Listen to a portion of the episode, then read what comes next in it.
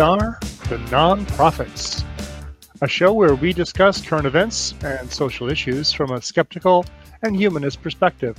So, with that being said, let me get rid of the uh, the incidentals. Uh, the nonprofit is a product of the ACA, a 501c3 nonprofit organization, and we're dedicated to the separation of religion and government and promoting positive atheism. Please tell us what you like, what you don't like, in the comments below, and email us at nonprophets at atheist-community.org. Find us on our fan Discord at tiny.cc slash ACA Discord. Like, subscribe, hit that pucking bell, ring that pucking bell. Um, on all the YouTubes, please. So, hello, howdy. We have a new face and some um, recurring. Um, Arden, welcome. Hi, yeah, thanks for having me. Excited to be here. Yeah, and we got Johnny and Jena. Um, we've got a few things coming up. Anyone Hello. want to uh, share anything um, extraordinary before we get started? Arden, you first. Um, Yeah. yeah, actually, I have one thing I want to plug. Uh, if uh, y'all have uh, seen around the ACA, Katie Montgomery, uh, she and I are starting a show together pretty soon. We're hoping to air a pilot in the next like two weeks or so. Uh, it's going to be around uh, having skeptical conversations on the topic of trans rights and being trans, and we're really hoping to have a open space where we can have anyone call in who wants to have an honest conversation. And uh, yeah, I'm really excited about that. That's awesome. That sounds that sounds pretty good. Yeah. Mm, Definitely need more of that. For Yeah. sure. Yeah. Yeah. Mm-hmm. Yeah, the call-in shows are fun because it's it's wild cards every week, right? Mhm. You never know what you're going to get. And sometimes it, it's nice when those those those conversations connect and there's a, a a- a coming together of the minds. And that's that's really wonderful. Yeah. Even if you don't I- agree, it's still nice that there's a connection there. Yeah, I agree. Like, it, it, especially if there is definitely an atmosphere or a forum where it can be more of a constructive conversation rather than just, you know, the random call in is fine, but just something that's more um, c- um, constructive and can be a bit more critical, but not harsh. And you can actually actively learn something and listen. So, yeah, thank you for that, Arden. Awesome. You and Katie, I'm sure, would do great with it. yeah. Thanks. Yeah. Anything new with uh, with you, Johnny, or you, Jena? Uh, I'll s- I'll say I don't know about Jena. I know that Jena's been busy, but Jena can talk about whatever Jena wants to talk about. Um, I was I was on uh, Talk Heathen last week. I had a lot of fun. I've been looking forward to that for a while. So I think that means I've been on all the AC, the currently going ACA shows. Um, maybe some that are in abeyance pending the end of the quarantines. So I feel like I can just kind of lie down now and and uh, wait for new shows to come out so I can annoy down our executive producer. Yeah, yeah, those two. it's official yeah, now. yeah. But it, we had a good time. I got to wear a, new shiny jacket and um, had some interesting calls. And um, you know, so tune into that if you want to see me make an ass out of myself or not. Whatever Or- you decide, right? Sure, sure. But it, Yeah. Uh, yeah, I have been busy, so I'm glad to get myself back in the back in the mix of things. Uh, I was last on secular sex, secular sexuality, excuse me. Um, unfortunately, I, I, di- I didn't have a chance to do it with uh, Vila Bianca or um, um, Christy, but um, just as great. Had our other co-hosts of Non-Prophets with uh, Rudy and um, Puck uh, were on the show with me. So I was the special guest with uh, our co-host for Non-Prophets, so it was even as great. Uh, so I had the opportunity to do that. Hopefully, I can go back to being on secular sexuality again sometime in the future. So that was fun, but I'm always just as happy right here at home. Hmm, Well, thank you. Yeah, no, that was great. Um, your first um, time on an ACA call-in show. Um, that was a little bit. How how did that go? That was. It, it went well. I mean, what what I saw went well. Yeah, Um, no, thank yeah. you. I mean, uh, I mean, I kind of thought of it as not too different since you know you, you and I Malty are both moderators on ACD on the Discord Yeah. server, so it's not too much thinking of it like that, just communicating and answering questions or asking questions to people in like the voice channels and stuff. So it wasn't too much different. Uh, but I guess you could say, eh, you know, the level of comfortability was there. Um, very interesting, you know, calls. Um, some a bit more disheartening than others, but still encouraging. Um, and still just as enjoyable as anything else. So definitely looking forward to doing it again or any other show. yeah, we definitely get practice with new people coming in, people with um, odd ideas coming into the Discord yeah. and, and wanting to discuss them in a civil manner. So yeah, I can see that. Sure. Truly. Yeah. So um, we've got some really interesting um, topics and articles to get to today. Um, let me go over them really quick. Um, just kind of give us an overview. We're going to start um, talking about Fritz Berggren. Um, this is coming. First article is coming from us from the from Politico. This is from February February 26th. Um, got some other articles about him. He's um, a bit of a bigot. Um, we're going to be talking a lot about cancel culture or consequence culture um, and um, what we're seeing um, after the uh, the first of the year. we will be doing a little bit of a looking back on Michel de Montaigne, uh, the mayor of um, Bordeaux, France, for a while. And then we're going to end um, with a little bit of a looking back segment on Daryl Davis. Um, so that is the plans for today. Johnny, you were planning on, um, you had some things to say about um, Mr. Mr. Berg, what is it? Hmm. Berggren. Ber- Berggren, yeah. Berggren. His, yes. his, fam- his family was Scandinavian, uh, and then they came to the United States. Um, I think when he was a child. Uh, I think that's right, but I, I, don't know why I, why I know that. I didn't look up where his name came from, but as I was reading through his work and as I was reading through articles about him, that was covered. It's not it's not relevant. Who cares where your ancestors were from if you're an asshole like this? Uh, they ought to close up Scandinavia if if uh, they're cranking out people like that. But of course, that's not that's not true.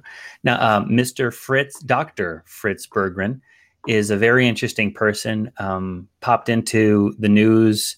Um, he has a PhD in history from the University of Miami, and he is a State Department official going back to 2009.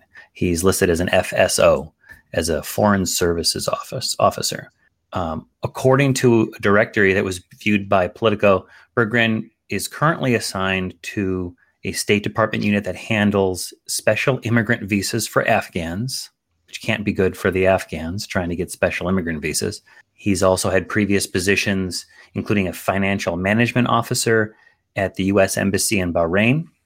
That's uh, they found that in an older directory. The guy has a blog, and this is why he came into the news. And he's not alone. There are probably many people that share his kind of thinking in the foreign services. I imagine most don't because his ideas are very radical, um, regressively radical, I would argue. And I would call him an, an extremist. But you decide.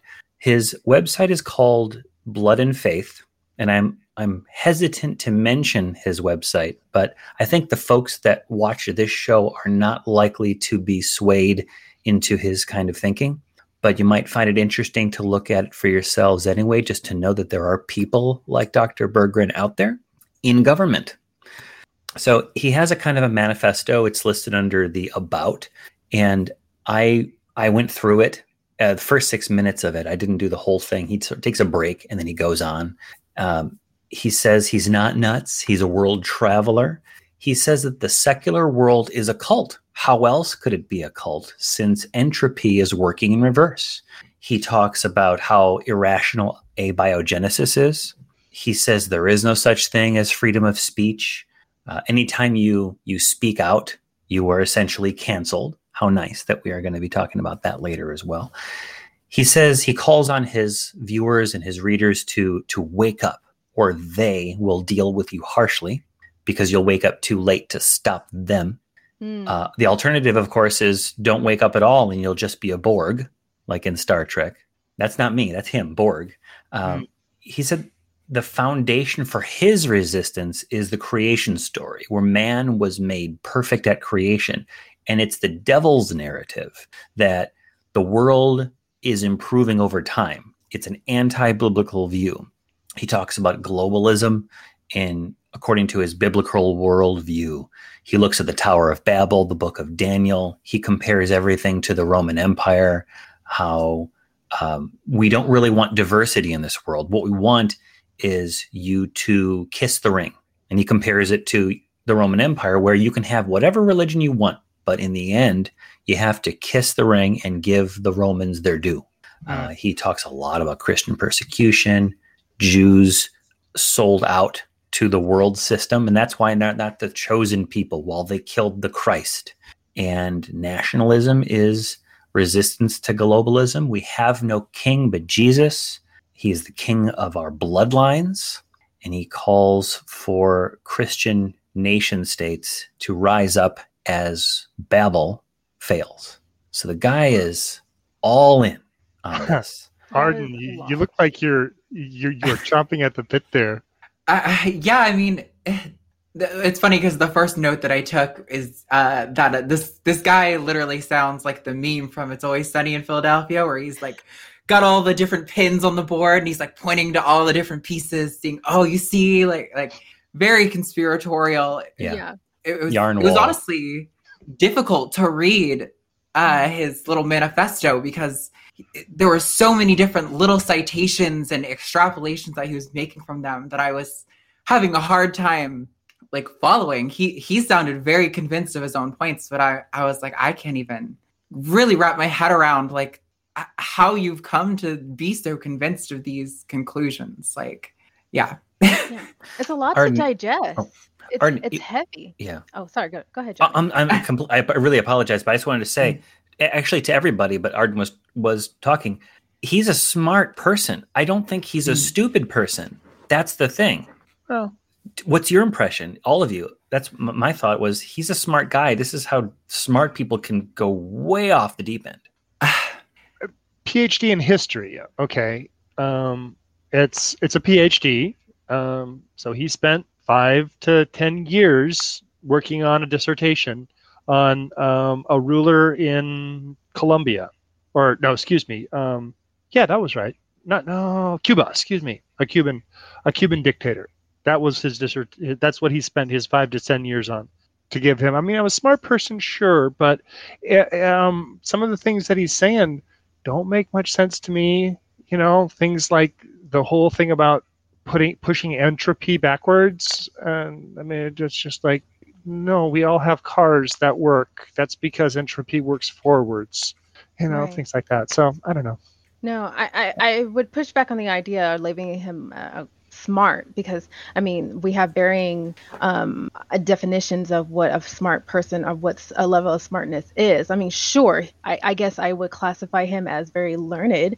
Um, he certainly has the degree and education um, and whatever background and degree and education that he has, but it, it is blatantly obvious to us and I'm sure our audience that this is not any type of level of critical uh, intelligence that we would identify as something that's, you know, based in reality at all. Yeah. Has anyone read Mein Kampf here? I scanned. Me too. I read a couple chapters. Uh, it re. I'm not calling him a Nazi, although he says a lot of nasty things about Jews and bloodlines and impurities and and like such as. But when I read Mein Kampf, what I what I noticed about it was it was a lot of analysis, a lot of detail, not necessarily properly connected together in a rational way, and it was based upon a whole lot of mm, like supposition. It's not based Mm. upon any facts. It's based upon a conclusion that's floating out there. And then, like Lego pieces, he just builds it. In Austin, there's a place called the Cathedral of Junk. It's a tower that I hope I can all take you there uh, after the quarantine. Um, but it's it's wheelchairs, it's walkers, it's CDs, it's chicken wire, and it's a whole bunch of stuff. And it was like three or four stories tall until I don't know, like the fire department said they had to take it down. But that's what his stuff reads like, and that's what Mein Kampf reads like as well. Hmm. A So lot are of you saying post hoc, some- a lot of post hoc rationalization. It sounds like you're you've got a target and you're trying to work towards it. Yeah. yeah. I kind of wanted to uh, bounce off of what Jena was saying. I totally agree. I think you could probably classify this guy as learned, but like I found two massive holes in his manifesto just from like a quick read through, being that one, his entire theory is dependent on your bloodline being completely pure. And if you think about this, even going back to the times of Jesus, 2000 years, your bloodline gets exponentially bigger every single generation. So the the likelihood of you actually having a pure bloodline is so absolutely astronomically insane. Mm-hmm, mm-hmm. Um, and then the other point was that he said uh, one of the main reasons he cared so much about this was, uh, you know, about uh, wanting the white Christian man to rise up or whatever, and how the left and the liberals or the establishment. And that's just objectively not true. It, the 117th Congress is the most diverse Congress we've ever had. At still, though, white men of some sort of Christian denomination completely are, in charge of the vast majority of our Congress. So, so yeah, it, it it screams the question like, what level of control are you afraid of? Like, are you mm-hmm. afraid of losing the all white male control that for centuries this country has continuously and still continues to hold?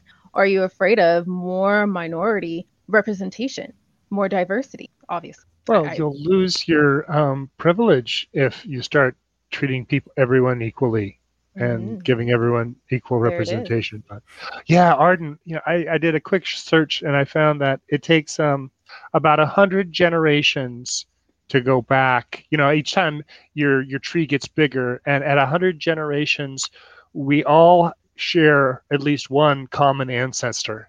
So by that logic, three thousand years ago, um, we are all the same family. right, exactly. There's there's absolutely no way you could have a pure, uncontaminated bloodline. That's absurd. Uh, so, I, Johnny, did you had some quotes from this guy? Didn't oh, you? Oh God, I got so many quotes. it's buckle it's, up. Yeah, I've got. I I have a tendency to go down rabbit holes, and I and and I hate I hate reading this kind of stuff, but I, I'm mesmerized by it too. Uh, it's like watching bad movies. Big bad movie fan. The Room is a is an easy one. There's a million other ones. I think I've mentioned them. Um, Tales from the Quadead Zone. These movies where they fail on every level, and I can't stop watching. Neil Breen is a true artist. For those of you who love the Breen, but let's just say this. Let me just read some of these wonderful quotes. The goal of the left is to destroy blood and faith so that parentheses Marxist religion alone becomes master and enslaver of all. Berggren writes Europeans must reclaim their blood and faith, as blacks are proud and Hispanics have very strong blood identity organizations. I may have read a little bit into the tone there, but um, another one Antifa slash BLM is not the resistance, they are the establishment. He writes in bullet points on a September 12th, 2020 post that includes a video segment. Quote, the resistance could be white men and Christians if we man up to it. And then he goes on, the revival of Christian nation states is required for the advancement of truth. There is no substitute for the public acclamation uh, acclamation of Jesus Christ as the King and Lord of a nation. Oh, let me read this one last one, please. October 24th, he wrote, The demon god of diversity. The world gasps in horror with each new endangered subspecies, but cheers the elimination of white culture from whole regions of the earth. This will not stop until white people stop it.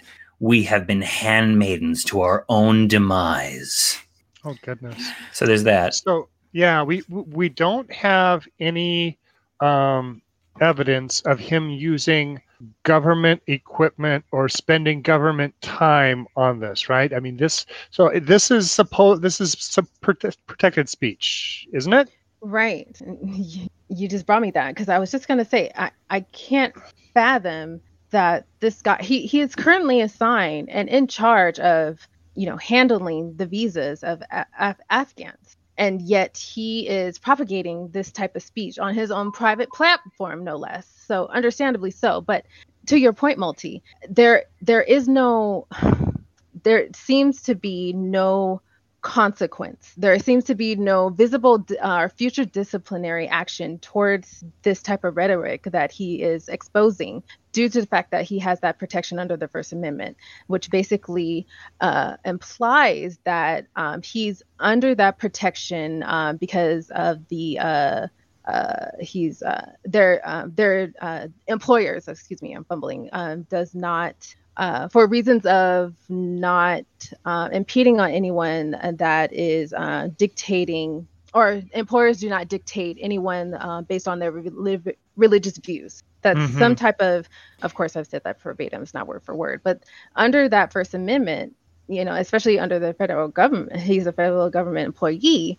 He it doesn't seem like he'll realistically face any type of disciplinary action just based on whatever he's you know or, yeah like and and if he if if he has been playing by the rules mm-hmm. um, then uh, I, I i don't know that uh, him being uh, uh, in charge of these visas would be appropriate posting for him but i mean i don't i don't know we don't know if if he is able to compartmentalize these and do his job and his blogging separately. I, we don't know.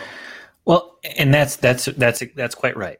We don't know, and I suspect it's difficult for him to separate these views from the, his his his determination of whether a person it, it should be entitled to receive a visa to come to this country.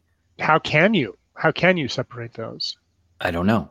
I don't think yeah. you. I don't think you really could. I mean, unless he's very mechanical about it. I don't I don't know what level of discretion he has.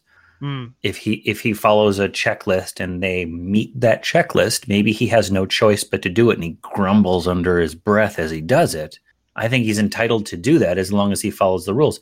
Um, what I found was um, if he is, he has the ability to express his uh, free speech. However, it's it's limited whether he's in the country, out of the country, whether he's doing it on duty, whether he's doing it off duty. Uh, there are different conditions for that because public employees, federal federal employees, do still have First Amendment speech rights, and I think he's riding that line. Mm-hmm. Uh, the mm-hmm. difference is between him and someone like Kim Davis, right, who says, I won't do this for religious reasons. Now imagine if he were to mm-hmm. say that, I will not grant a visa because my religious my religious beliefs. I don't know. I don't even know what what what his goals would be. How would he discriminate? What doesn't he want to bring about the end of of mankind so that a new Christian world can can arise?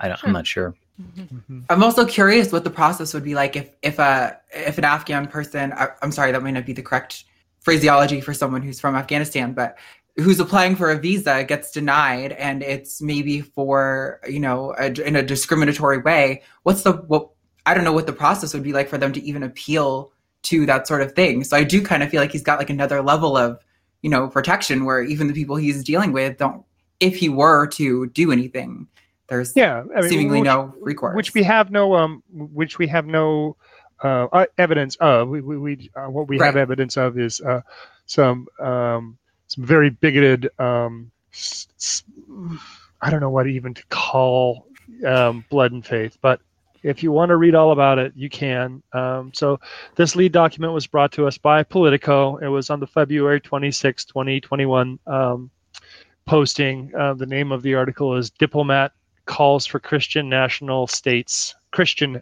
Nation States, and Rails Against Jews if you want to look into it. Um, we'll have, again, um, the link to that and um, supporting uh, articles in the notes below. So, so from there, we're going to be moving on to something pretty close to that. Um, speaking of what we can do or maybe can do for someone like that, uh, cancel culture seems to be something that's cropping up quite a bit. Um. Arden, what do you what do we look into with this um, this Forbes article here?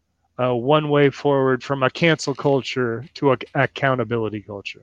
Uh, yeah, so um, uh, we I think we all kind of maybe did a little bit of research and we couldn't really find exactly what the author of this article was canceled over, but he claims to have been canceled and seems to feel it was very unjustly so. It seemed to really impede his life and his ability to like uh, was it to get a job or it impeded his professional and personal life seemingly He's writing for Forbes in 2020, so hey, something's going right for him. Can't be doing so bad, yeah.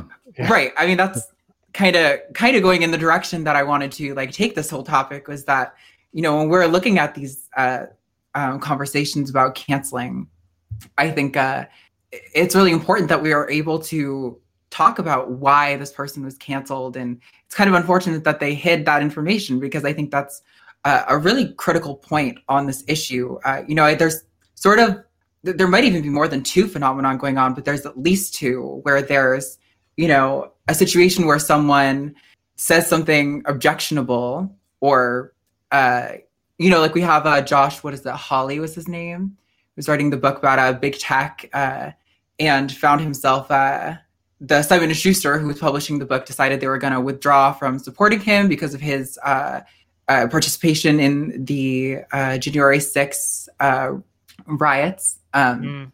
And uh, what's interesting though is that the the company that picked up the publishing the distribution of the book is the company that Simon and Schuster uh, distributes for. So it seems like there's virtually, you know, no consequence, but yet we have this Josh Hawley guy out here crying the woke mob is the reason for why I am, you know, in trouble. And it's like, well, actually, there's probably a very legitimate reason why your voice should not be platformed. It seems like you have some ideas that can lead to harmful ideologies.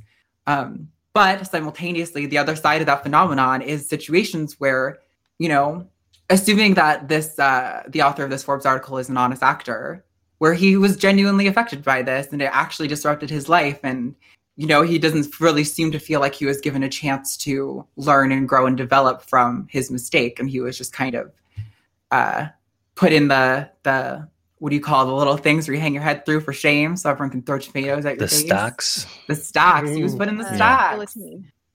Well, can, can, That's you. can- I, I- I'd like to back up if I could, just talk about. We hear a lot about cancel culture, and I think let me put on my let me put on a conservative hat on, not mine, but let's look. Actually, I have a hat here today, So and that this is, it- not. Is it going to be a cowboy hat, or is it going to be a fedora, or is it going to be? It's Yeah, the hat I wore to to come to the studio here, and I didn't actually plan this, but no one's gonna believe me. Let the So, record show that this is his conservative hat. This is, but it shouldn't be. It's a cowboy hat. Willie Nelson wears hat anyway. So You're in Texas. Oh, no, you're not. You're in California. not right now. Uh, right. Yeah, there you go. The complaint about cancel culture is that people shoot from the hip, yeehaw, and if they get a whiff of something that you said that they don't like, that they will ruin you permanently. They will not give you a chance to learn. They will not give you a chance to change uh, your mind, to make amends.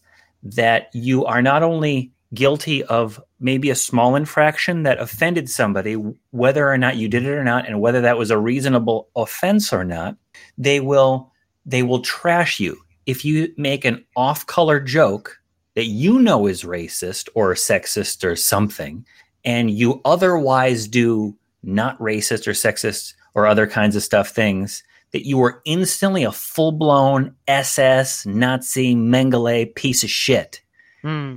And there's no recovering from that because the left, no, the right does it too, will come down so hard and so fast on that you are fucking done. And that is not constructive. And what this dude said is what I see the canceled person, well, actually, that's my notes. Cancel culture defies the oneness of our shared experience. This is his words from that article and seeks to separate and radicalize us. It's about control rather than flow, denying versus accepting, destroying versus building. Cancel culture is ignorant of the win win mentality that uplifts everyone, and it will continue to run rampant until it's exposed and released. So that's the complaint about cancel culture that it's not constructive, that it is purely destructive. Okay, so cancel culture, being canceled, uh, group organization, um, you're being shut down or silenced for a perceived wrongdoing or offense. I mean, you're called out, you're deplatformed, your products are being boycotted, or your uh, organization's funding is being yanked because uh, somebody heard you say something on Twitter, right? Is that's mm-hmm. what we're talking about? I mean, it's because it's it's when we see that, I, I I could see that as as one thing, but when a member of the House stands there and for an hour and a half declaims that the um, the legitimacy of the election that they are there to authorize to, to um, count the votes on or to certify the votes on if he spends his time in the house saying these lies that should have some consequence i mean uh, yes yeah. he did get his book published after that or has a publisher now. It's not as big as Simon and Schuster, even though Simon and Schuster is going to be the people that are actually going to be publishing it. It's a smaller house that they're working through. But I mean, then then we have people like Lou Dobbs who, for again and again, spreading lies and disinformation, and then all of a sudden summarily yanked without any kind of uh, thank you or goodbye or oh this is why we did it it's just gone. Um, mm-hmm. So, how do we move from mm-hmm. cancel culture to accountability? I guess. Well, I mean, the it's the whole idea of the court of public opinion. It's even more stronger with you know the faster and faster way of the development of social media how t- tweeting has gotten information out uh, rapidly fast everything in social media outlets and alt social media outlets have just turned around the news cycle almost instantaneously so yes there lacks the critical eye there lacks the skeptical mind behind what news gets out there and what is being said and what is not being said in defense or against whatever is put out in the news cycle from a congressperson, any other public figure, celebrity, a person that's just tweeting something racist or someone that is saying something out of context. I think we spoke about this a little bit pre, uh, recording this show. Um, Arden, you used the word of nuance. It is. Mm-hmm. It's very nuanced and situational it definitely requires us to take a look at these situations with a critical and skeptical uh, mind and dial back and find out what is the source of all of this hubbub and find out why this person is being removed from all these platforms and what was the uh, inertia to have this all happen. Because if you take a person that just, I guess you can say, um, to put it in an example, a one time offender, that happens to say something that was, you know, teetered on being very racist and very um, hateful. And suddenly all of their business and um, platform and everything that that was supporting that individual is removed. Then you did not allow, I can see how, you know, and not applying any type of critical skepticism or any type of time to allow that person to right their wrong and dial back and make any type of correction and um, you know actively uh, change and move forward from that. But when you take on the opposite side an individual or an organization that continuously over time repeatedly spreads out hate spreads out bigotry spreads out this rhetoric and continues to suppress disenfranchise discriminate violently um, protest cause insurrection over and over again obviously you should be dismantled. There should be consequences. You should be removed from public eye. Because if we want to grow and move beyond this culture of hate and discontinue suppressing marginalized groups and individuals then these people need to find consequences to their actions. Mm-hmm. Mm-hmm. Yeah, there is a line, um, and and you can really, it can't be defined what kind of speech is, and by by what kind of speech is being said, you know, and when it's when it's hate speech, um, oh, I'm sorry, when um, when it's toxic, uh, when it, it's it, it is legitimate to deplatform neo Nazis, um, but you know, it, it may be that um, this bandwagoning that happens when uh, a momentum starts going. It seems to build on its own. It's a viral takeoff, right? And um, how do we control for that? Um, is it is it a, is it a, a do we have the ability to shift the Overton window so things are more in the center so that we um so we can see that those things that are reaching far to the the radicalized to the racist to the bigoted um, it doesn't go that far before uh, the the regular social pressures quote unquote um, are are able to pull that back in. I, I don't know. Um, who who says i'm still wearing the hat who says what's too radical? I guess we do collectively say what's too radical right? Yeah it's where that overton window is. It is. And I would imagine that folks that are on the thin end, folks who, are farther away from their side, would have to be more vocal, more more more loud, more active in order to draw the window away from the opposite side. But I think, you know, Hawley, the old president, Ted Cruz, Richard Spencer, fucking Berggren up there, in the previous thing. These are these are maybe easier for some people, but the complaint that a lot of people have about counterculture aren't these big names where there are where there are political disagreements. It's about somebody in your office. It's about some family member. It's about some artist or celebrity or maybe just some regular person, forget the artist and celebrity, some regular person in your life that has an opinion that you disagree with. There's a line, right? Where you say this person's so toxic, fuck them. I hope they die soon. You, in your head, you say that. You don't actually say that because you, you can't do that. You, people don't do that. But um, there's all, but there's most people aren't that far extreme. They're just saying something that's hurtful or vicious or stupid or careless. And the, the problem with the cancel culture is that there's no way to recover. And therefore, um, there's no dialogue, and therefore there's polarization, and therefore um, people with these terrible opinions, whatever that terrible opinion might be, go underground, mm. right? And it's still there. So a, cl- a climate of fear of intimidation. So um, people are, are reluctant to engage with other people and be able to uh, have discourse with someone who might have a differing opinion and yeah. might have, you know, uh, or they just go to Parler. or they just go to Parler. Yeah. Yeah. Yeah. Yeah. I, I was actually going to make a similar point to that. That like I kind of object to the notion that there's no no coming back from being canceled. I think eh, maybe this is the case because most of the high profile cases of canceling are people who already have some sort of platform. But it seems to me to be the case that eh, if anything, sometimes being canceled can boost your profile. I mean, you know, think of how every time J.K. Rowling tweets something transphobic, J.K. Rowling is trending in every country, you know, for like 24 hours.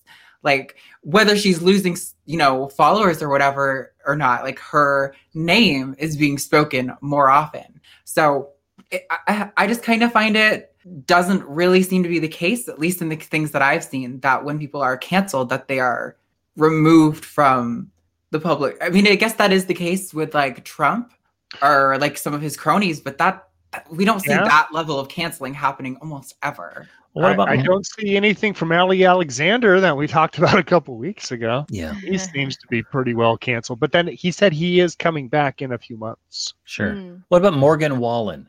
I, I've been hearing about Morgan Wallen. I don't like country music, despite the cowboy hat.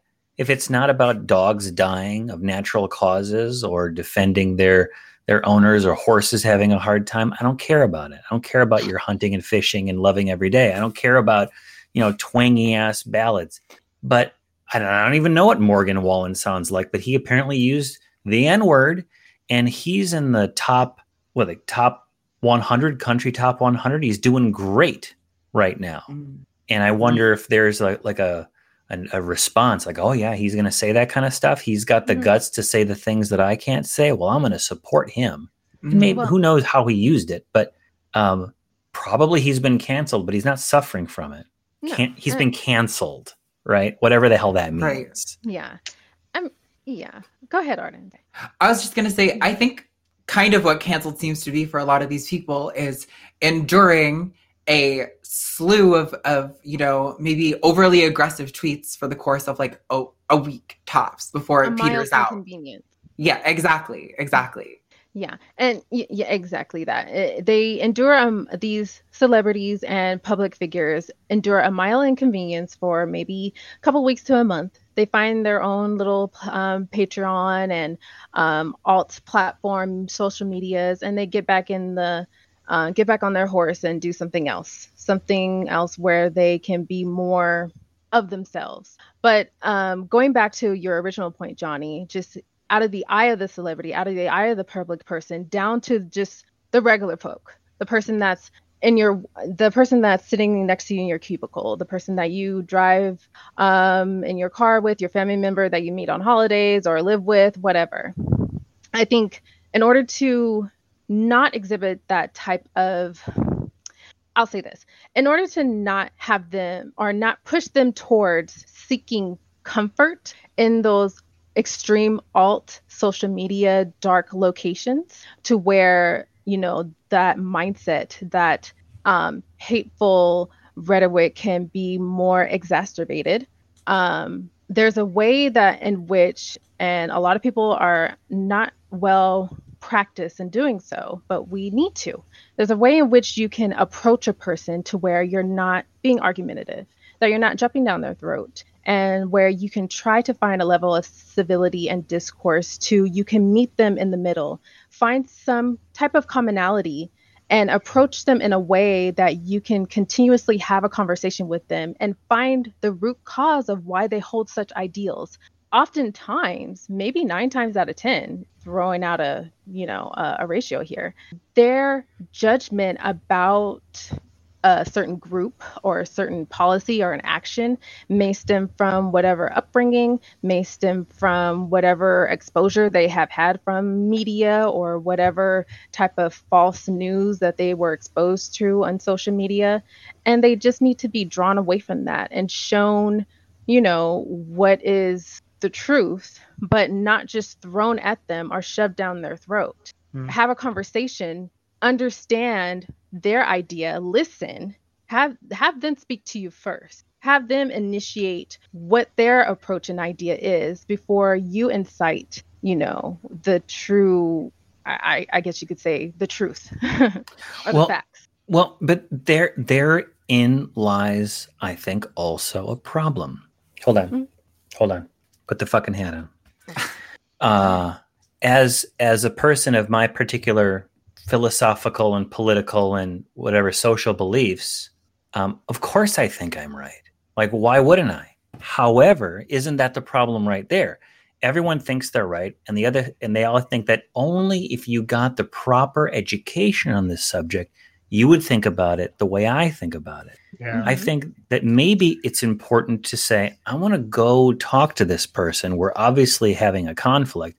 Let's talk it out. And I've said this before there's a dangerous chance that I might be, my mind might change. The subtlety, the nuance that we talked about earlier might lie somewhere in there. And not like, oh, only half the Jews should be exterminated. I don't mean like that, but I mean like there are there are some examples where there's a reality that depending upon your position you're just externalizing you're not considering oh, it yeah right? there are definitely times in, in where i think that um, say i'm at i'm at work and i'm, I'm dealing with subcontractors or uh, or or whomever um, and they're throwing out um, dog whistles and buzzwords um, being one to really show that they're a, a follower of the Lord, but it's not the appropriate social condition for them to do so. So they're they're they're using the dog whistle.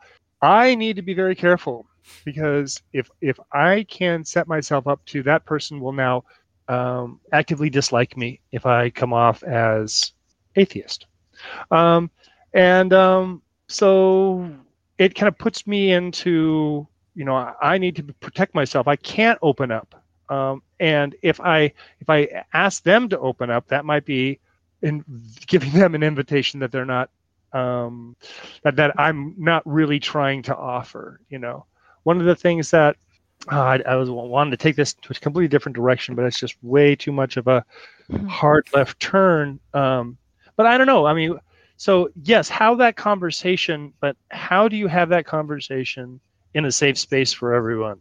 Some of these conversations are pretty um, charged, let's say. Mm-hmm. Mm-hmm. Um, but I mean, it's like some of the people, like if you're on the school board and you look at your other school board members' Facebook page and you see that they are putting racist or bigoted or transphobic or whatever the horrid thing is that they're putting out there, should that be made known vocally to the other members of that school board in a way that pressures them to change that person?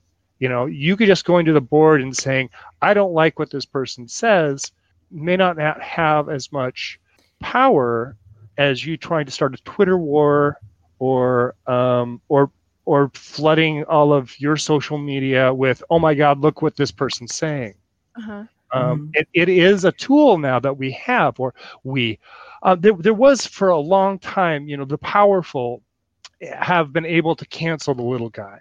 Um, and mm-hmm. and now it seems like um, now that we have the uh, the micro transaction culture, we have this. We can get you know 15 cents from everyone around the world for a cause, if that's possible. And that's it's a little it's it's different, but it's I mean it, it's still a tool I think that that can be used for for change and good. You made me think of something, Malty. So that mark it on your calendar. I'm thinking, but so you talked about two different scenarios, right? Um, you see someone saying something crummy on the social media, and either you tell other people on the school board or PTA or whatever it might be, or you start a a flame war somewhere, right? There's other options too. You can talk to them directly and try to make it personal because embarrassment is a is a is is a is a great tool, but you shouldn't use it all the time. It's not the only tool we have. Sometimes uh, approaching somebody individually and saying, "Hey, I saw you said something on the on your Facebook.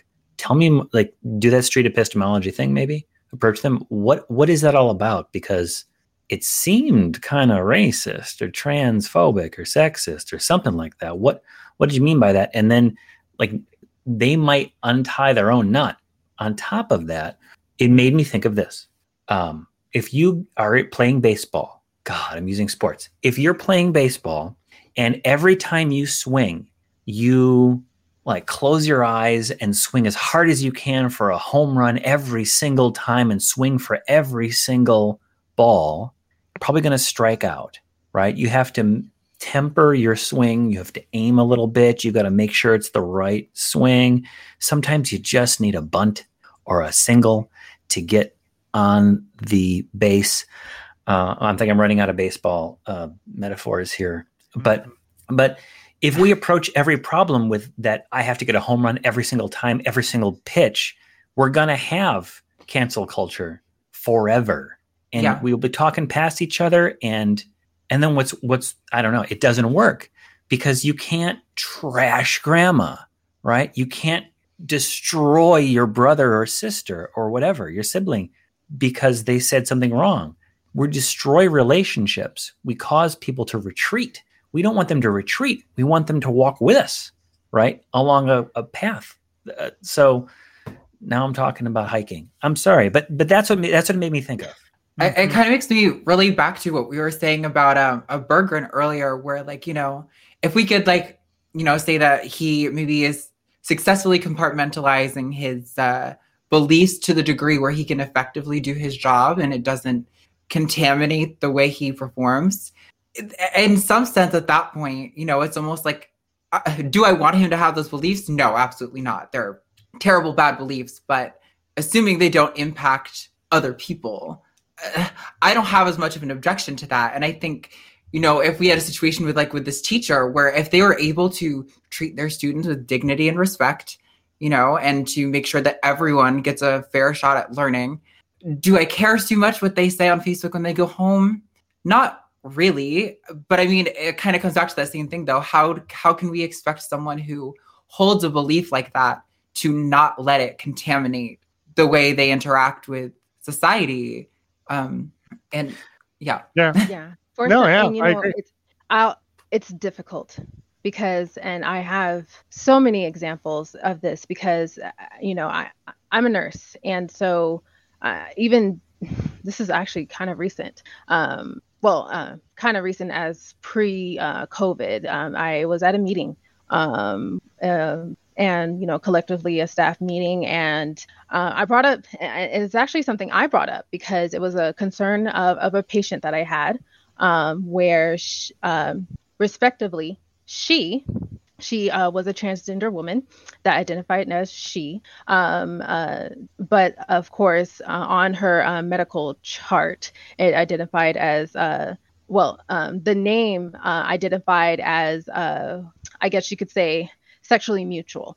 And of course, to the healthcare instructor, to them, they visibly recognize her as appearing male. So, um, unfortunately, um, and this occurred um, per uh, what um, she had relayed to me uh, twice that uh, this instructor had identified her um, falsely twice. And so she felt uncomfortable and uh, discontinued herself from that program because of the uncomfortableness she felt when she felt, um, you know, misrepresented. And so I brought this um, attention to the staff meeting just to try to present a solution to correct the issue.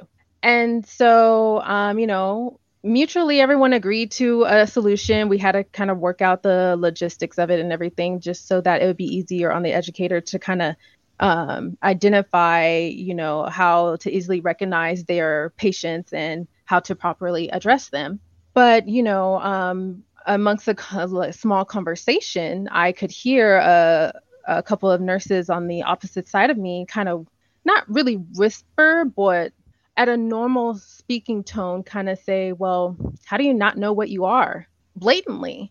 And with my organization, um, you you it you have to practice inclusion. You have to demonstrate yourself by uh, practicing um, providing safe and equal health care opportunity uh, to all patients, no matter uh, religious association, no matter sexual or uh, gender identification, orientation, whatever. Um, no one should be misrepresented at all. Zero. That is zero tolerance whatsoever.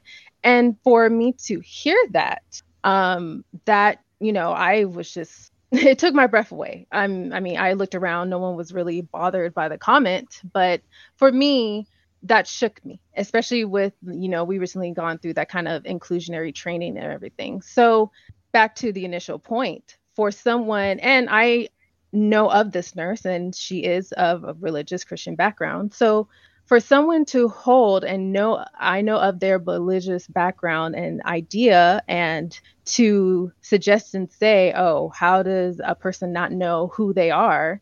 It's it's obvious to me that it is a very thin line struggle for a person to not remove themselves from what their faith tells them versus what they have to do on the job.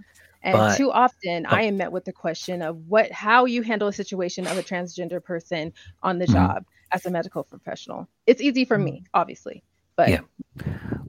Jena, this is a great example of that nurse needs to have conversations with a transgender person. Yes. Right? Sorry, I didn't mean to interrupt you before, but it's true. No. Um, mm-hmm. because it's an alien concept based upon wherever that nurse was in their upbringing to the present moment. It's incomprehensible. Frankly, it's it's fairly incomprehensible to me because I don't have that experience, but I hear people saying things and I believe them, right? But I've been, I've encountered people ex- communicating their experience, and I can see the sincerity on their face and talk about specific details about stuff they went through, and it's like, oh, hmm, they're a liar, they're a really good liar, or I just my my world just got a little bit bigger. That there's mm-hmm. more variety in the human experience than just mine, mm-hmm. right? And if we were to go and quick go and cancel that nurse, as opposed to try to with little breadcrumbs, with little cross-shaped breadcrumbs or hosts or whatever it is that nurses like, Christian nurses, over to a person who can have a what do they? I don't know. Jena, you were a Christian nurse. What what would have been a good trail of breadcrumbs to lead you over to a talking? cross cookie. Okay, in the break room. red wine.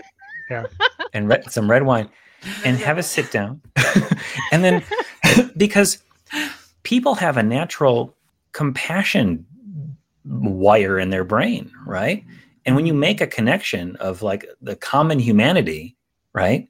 It's like, oh, I remember I, I remember being like temporarily without lodging and I met this dude and he put me up in his place. And I had bumped into him a lot on campus. This is umpteen years ago. And he's like, well, We're all brothers in Allah. And I'm like, well, that's nice. That's a nice sentiment. Thank you. I slept on his couch for two, three days. And I don't agree with him, but he had a he had a he resonated with uh, with some compassion with me. And you know, that was a moment. And we need more moments like that. But we have to be ready that we're gonna be offended a little bit if it's for a greater good to have mm, you know, but that means tempering your desire to take a big fat swing at someone, right? Verbally. One of the things I've heard um, some hosts say is, I will take what you said in the sentiment, in the feeling that it was presented, that it was given. You know, so they can say the something that they are maybe saying on a backhanded or offhanded comment, backhand comment, whatever, and you're like, I'll take that in the in the spirit that it was given. Um, so like like you were saying, you know, with uh, that, he's just saying, you know, we're we're all friends here. We, we all need each other to to survive and get along, and and that was his way of expressing it. It seems like. Um, another way of expressing things is by writing. You know that. So with that, we're going to be moving on to our next segment. Uh, this will be looking back. Looking back.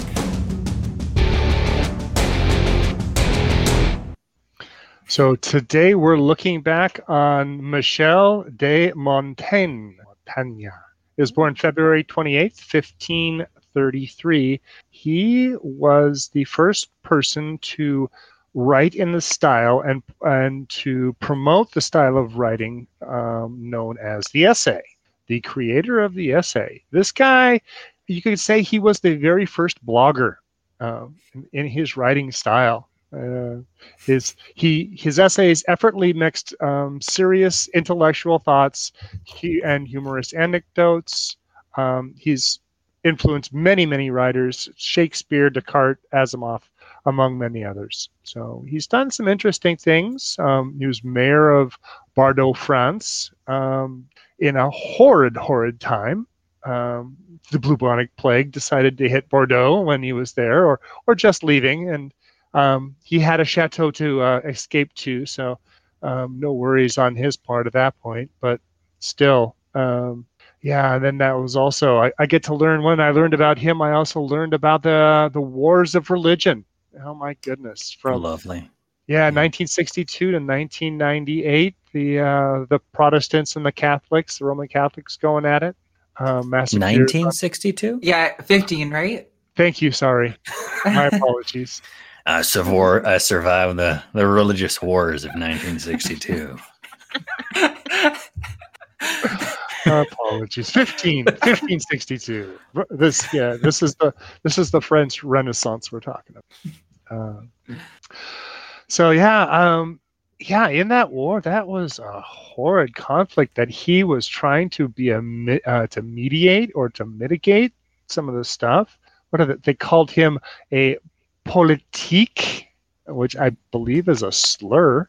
Politique. Um, yeah. Having national unity of greater importance than religious sects. Yeah. Not so to be confused religious... with religious sex. Mm. I'd like to know how that's slur. It sounds like a good thing to me. Yeah. Yeah. yeah. Okay. Um, magic underwear? Are we talking? Where I didn't know we were going to go into Mormonism. That's kind of what I was thinking of. I'm uh, sorry. Okay, but no, I mean he advocated for uh, um, tolerance in government and um, and that um, anyway. Uh, did you ha- anyone else had uh, anything to say about um, Michel? He seems like a, a very interesting person. I definitely have some quotes that I want to get to, but I wanted to open yeah. the the floor up a little bit. I know something interesting. I think he correct me if I'm wrong, he had identified himself as a deist, but most mm-hmm. have maybe thought he was an atheist, maybe. Um, and I know, I know through that kind of feud, um, religious feud during, you know, 1962, um, you know, it, it would have been safe for a person to at least take some type of subtle side of religiosity, I guess you could say, just to you know escape um, persecution. so I um I found that quite interesting. Yeah, well, when you have two major religious factions that are actually killing each other in your town Yeah. or around your town, yeah, you may want to, you know, not not say you both are wrong at the same time.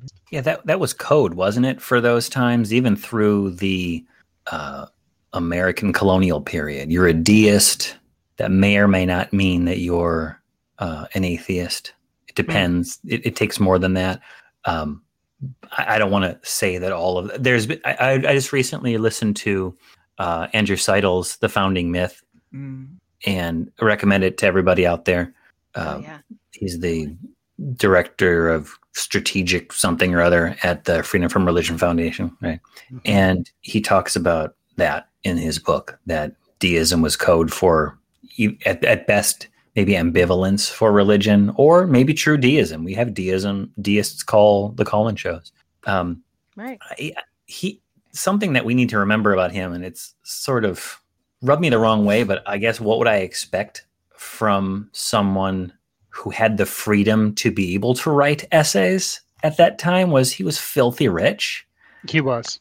and he was able to just ditch his job at the very end during the middle of a of a pandemic and just scram out to the country and then go ahead and invent a whole new way of of human communication i guess i kind of wished he had That's been a, a humanitarian and a working class hero but in those days there wasn't a lot of wiggle room of free time i imagine so of course he did that he was protecting his family when he did that.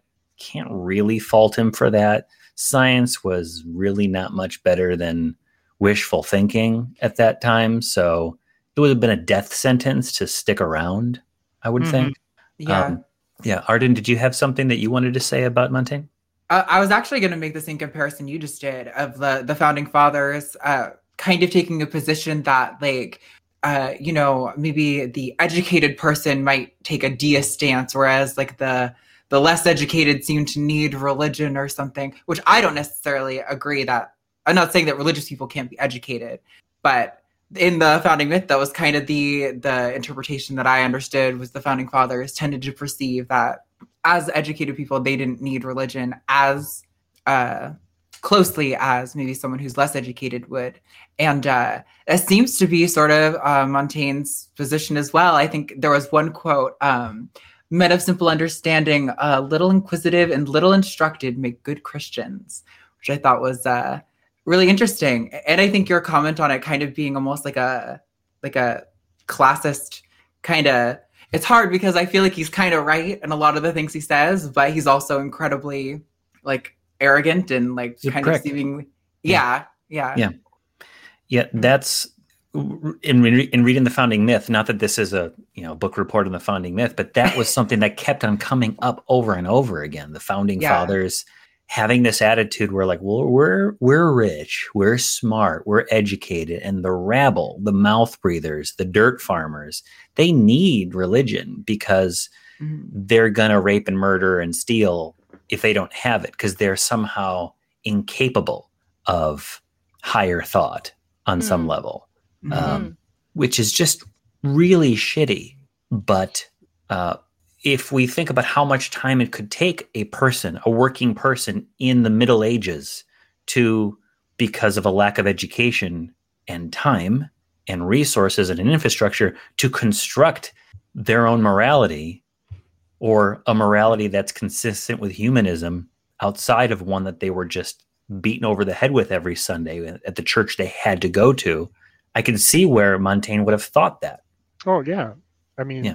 The the guy was was sent to school as a child into Bordeaux, France, uh, from the chateau that he was born in, um, his family chateau, and he learned what Latin before he learned French, and he was fluent in Greek, and and had learned all the the ancient philosophers. So yeah, I, I could see that in uh, 1562. Um, that might be uh, something that is how you could you could look down on on someone in that point in time. But man, some of these some of these quotes though that he has just Yeah. So good. I went. I went. Did, did you want to? Did you want to read off a quote? Because I, I had one set, some, one thing I wanted to say about Montaigne, but I would rather hear Yeah. a quote that's good. You have Uh, a how, quote, how good- about man is certainly stark mad. He cannot make a flea, yet he makes gods by the dozen. yeah, Mhm. Yeah. That sure doesn't seem like a like a theist to me. Yeah, No. yeah. something that that I that what I wanted to point out was um, I went to https colon slash slash plato.stanford.edu slash entries slash Montaigne slash links are in the description. Never mind all that. And it talked about the way he approached philosophy. And he, what I saw there is a great website. Check it out. They got something on everybody almost. Rejected, he rejected the theoretical or speculative way of philosophizing that prevailed under the scholastics ever since the Middle Ages. We're talking like Aristotle and Aquinas. According to him, science does not exist, but only a general belief in science. Now he's talking about Aristotelian style science or uh, uh, Mhm. Thomas Aquinas style. Petrarch had already criticized the scholastics for worshiping Aristotle as their god. Siding with the humanists, Montaigne developed a sharp criticism of science. Um, he said that uh, it is merely a practice and business of science, which is restricted to the university and essentially carried out between masters and their disciples. The main problem of this kind of science is that it makes us spend our time justifying as rational the beliefs we inherit instead of calling into question their foundations. It makes us label fashionable opinions as truth instead of gauging their strength. Whereas science should be a free inquiry, it consists only in gibberish discussions on how we should read Aristotle or Galen. And, and I, if I may like bring this into the present, the difference between, let's say, philosophy slash theology, where we're just imagining and cogitating all of these things, something that we see oftentimes with the apologists and the complaints against the some apologists. Let me say that some apologists, because some of them are pointing to different scientific concepts and trying to nail it down. And those are the ones that I I'm really want to listen to, not the ones that are coming up with these pie in the sky imaginings, right? Ones that are actually anchoring it in in the world we exist in, and then trying to distill from that uh, a truth, right? Um, so, yeah, Montaigne. Mm-hmm. Montaigne. So Yeah, I won't lie. I uh, after hearing some of those quotes when I read that, I went and bought a, a 99 cent collection of his essays for my Oh, Kindle nice. because I was like, these are really interesting. I want to, I want to hear what else he has to say. The the I looked it up, and it's like eight hundred and some pages, nine hundred some pages are his collected essays. So you probably were smart by buying a ninety nine cent one because that's a lot of reading. Yeah, that's why I bought it on Kindle, much cheaper. Mm-hmm. All right. So that will do it for Montaigne. And um, our last segment for today, I'm going to end on a high note. Um, how can we, when we see this bigotry, when we see this cancel culture, how can we bring it back together and how can we have a discussion that brings people together? And for that, we want to talk about Daryl Davis.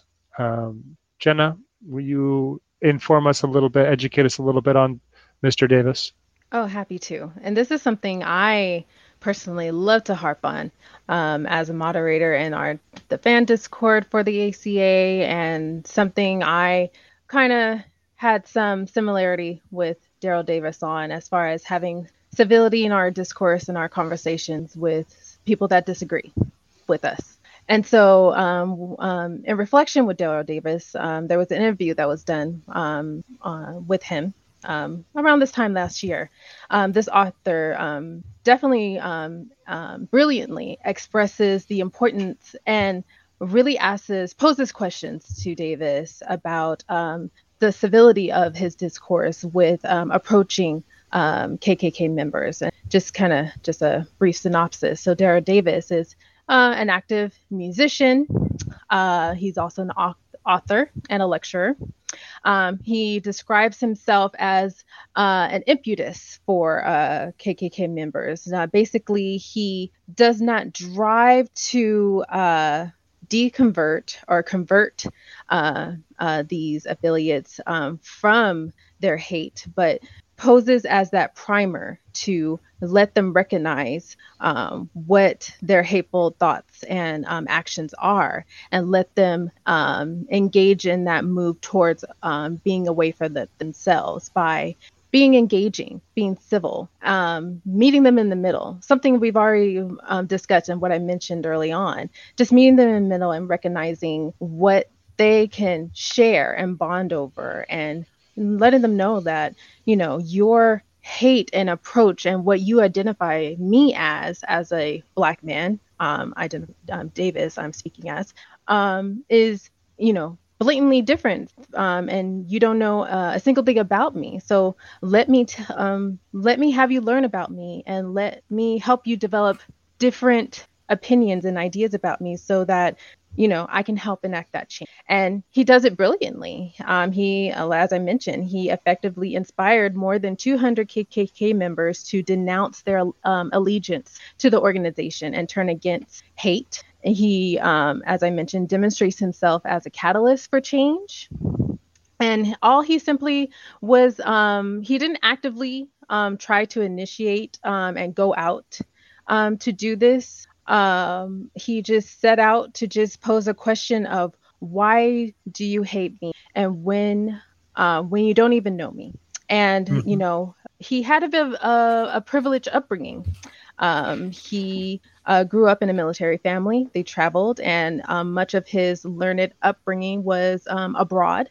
So he was very acclimated to diversity of, of you know, a white and a different ethnicity of people. So when uh, around the times that he did come back to the states, he definitely was met with, you know, segregation and discrimination, uh, totally opposite pole ends of how um, other countries were at the time um, when he was growing up in school and everything versus how it was here. So he was already well equipping himself to approaching um, that dialogue and knowing how he can approach people in order to affect the kind of change that he already saw in those other countries that were maybe 10 or 15 years ahead of our time at, at that mm-hmm. point in time. So, and, and, you know, to his benefit, there is a documentary that lays out his story completely that was released a few years back. Um, there is a link to the website of the documentary that we will put in the description, of course, so uh, all of our viewers can actively go to it. It is, I, I've seen a portion of it myself. It's brilliant. um, the way that um, he just sits down and um, just affects this, you know, it's just a conversation that he just has. It's nothing he tries to, he's not enacting any type of fallacy arguments. He's not trying to say, you know, this is done to my people. This is, you know, obviously there is some wrong and hurt in the Black community that stems in our American history but he doesn't approach them with that. I, I know there is enough of that talk, and rightfully so.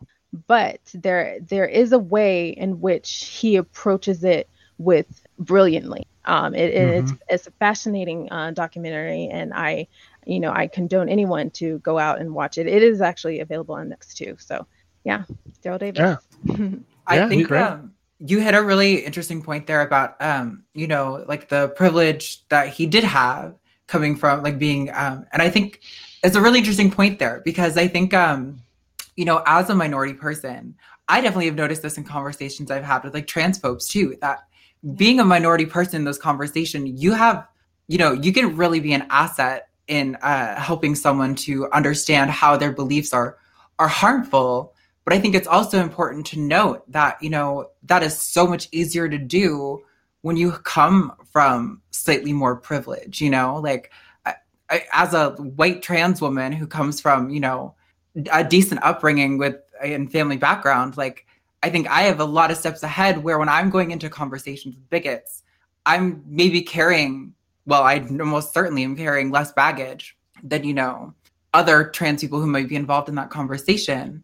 And I think like it's such a beautiful and amazing concept I just think it's important to not. Uh, I-, I could totally see a situation where a bigot would be like, "Oh, well, why don't you just be like Daryl Davis? He has conversations with people like me, you know." And it's kind of like, well, it's not the the the purpose of the minority person to deconvert you. But I do think that this is a really beautiful story and um, that it really shows the power that you know we can have coming into those conversations when you're Yeah, and I will- marginalized. Yes, and I will add that. And I mean, he didn't have I dove a little deeper. He didn't have absolute success, mind you. There were, um, Mhm. uh, of course, those that tur- absolutely turned him away, um, and maybe those that um, maybe sat and listened to him may have felt a little bit of a change, but you know, went and dive um, right back into um, the old ways, and that Mhm. happens. Uh, it's trial and error. You know, um, it, not abs- it's there are no absolutes. You just try and try again.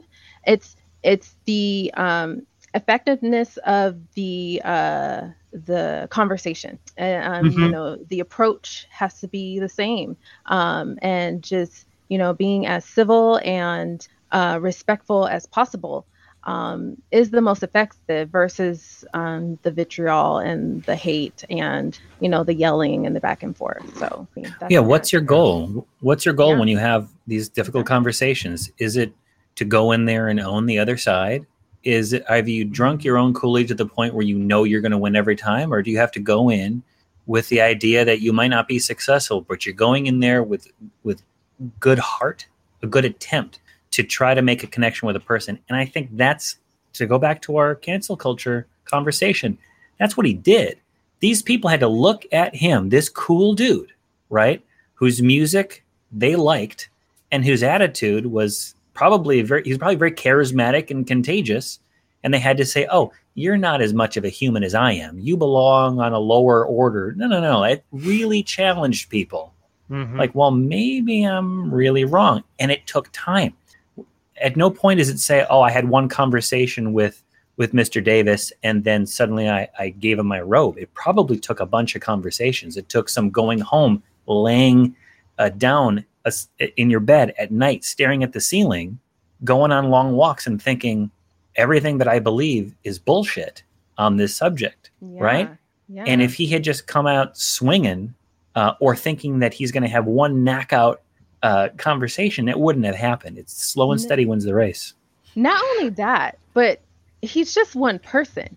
Uh, it's just one person, one on one, um, trying uh, ach- trying to achieve to change the minds of a different individual. That individual that now has that changed mind has to take that and bridge it to every other person he has once harbored hate for. So he has to, or he or she, or whoever has to um, have that mindset like, okay, that one person is an example who knows if they also take that same example and apply it to anyone else right they may just say oh well he's an exception that's that's my black friend i don't hate all black people that's an example of my black friend right there Mhm. I grew I grew up with, with uh, bobos like that.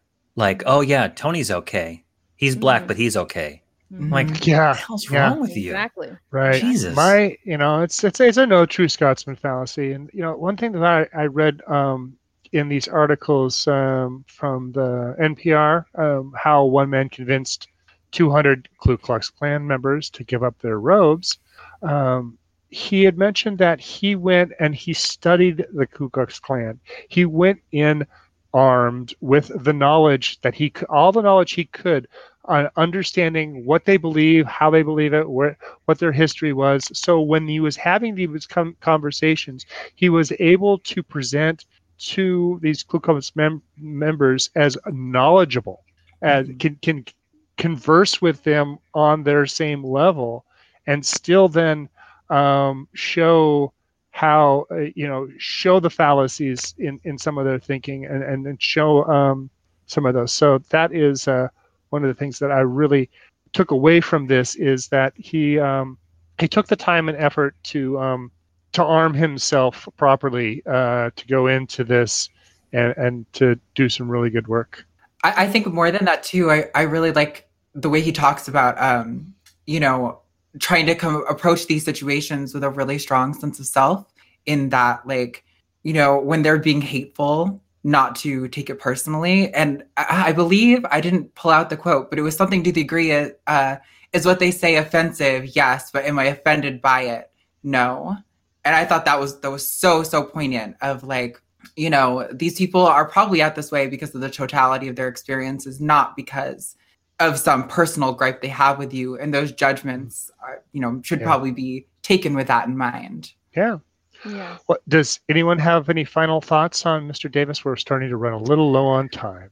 Uh, let's um, make sure that we mention the name of his book. It's Klan-destine Relationships. That's spelled funny, um, but don't worry, it'll be in the description. Uh, and can I say a quote? He's got a bunch of quotes in here that are really great. Um, he says, People must stop focusing on the symptoms of hate. That's like putting a band aid on cancer. We've got to treat it down to the bone, which is ignorance. The cure for ignorance is education. You fix the ignorance, there's nothing to fear.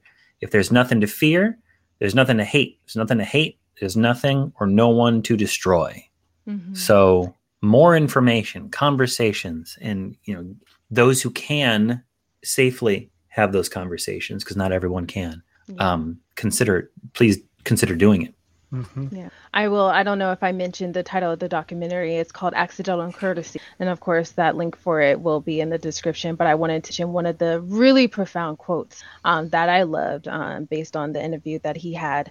Um, and it goes There is an opportunity for you to plant a seed. As long as you nourish that seed, you are bridging that gap. If you spend five minutes with your worst enemy, you will find something in common. And if you spend 10 minutes, you'll find either. And that was one of the major profound quotes that I liked um, based off his. Yeah, yeah, thank you. Thank you. So we covered we covered quite a bit. Blogging bigotries backfire, or did they? About Fritz Berggren, consequence culture when saying things might cost you money. Um, we looked back on Michel de Montaigne, and I think Daryl Davis definitely is a great um, example of a step in the right direction. So, with that, um, I want to say thank you for all of the hosts that joined me here today, um, and for all of you watchers and listeners out there. Um, please, um, if you'd like, and if you can, support us. You can support us on Patreon at patreon.com slash the nonprophets. Um, again, tell us what you like, what you dislike at nonprophets at atheist-community.org. You can find us on Discord and on Facebook. And I really want to thank all my guest hosts here in, in um, joining me here for this another edition of the Non-Prophets. So thank you, everybody, and see you later. Fast lady,